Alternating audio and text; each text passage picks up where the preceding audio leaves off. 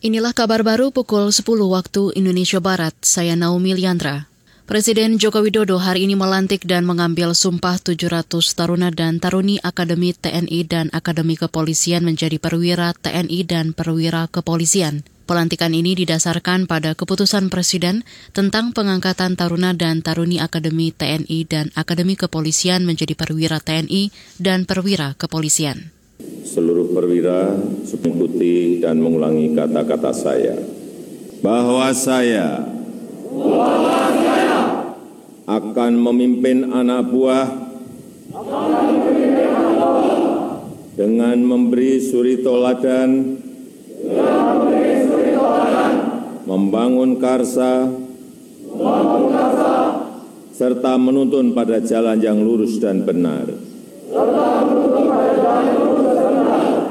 Itu tadi Presiden Joko Widodo saat melantik dan mengambil sumpah para perwira TNI dan kepolisian. Sebelumnya keputusan Presiden tentang pengangkatan taruna dan taruni Akademi TNI dan Akademi Kepolisian menjadi perwira TNI dan perwira kepolisian dibacakan oleh Sekretaris Militer Presiden yakni M. Tony Harjono.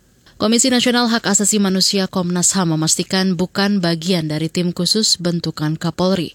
Tim itu dibentuk untuk mengusut kasus penembakan antar polisi di rumah Kadif Propam Polri Verdi Sambo.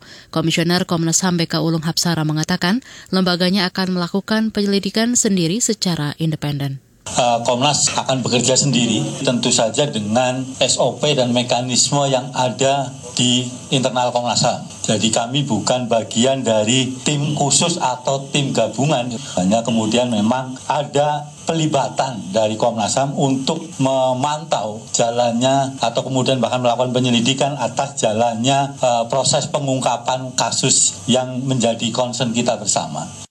Komisioner Komnas HAM BK Ulung Hapsara memastikan lembaganya akan bekerja transparan dan akuntabel. Komnas HAM juga akan menyelidiki fakta untuk menjawab harapan dari keluarga polisi yang tewas.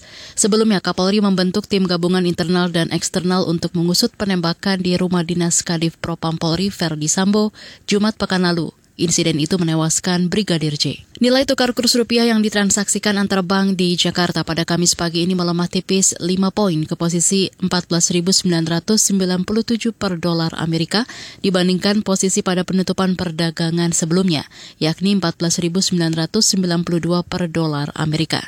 Sementara itu, indeks harga saham gabungan IHSG Bursa Efek Indonesia BEI pada Kamis ini dibuka turun 8,59 poin ke posisi 6.600 132,4.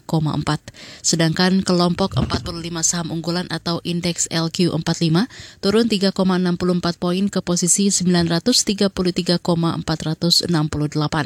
Untuk harga emas dalam perdagangan Rabu ini, PT Aneka Tambang atau ANTA menetapkan harga dasar emas batangan senilai Rp3.000 untuk menjadi Rp976.000 per gram.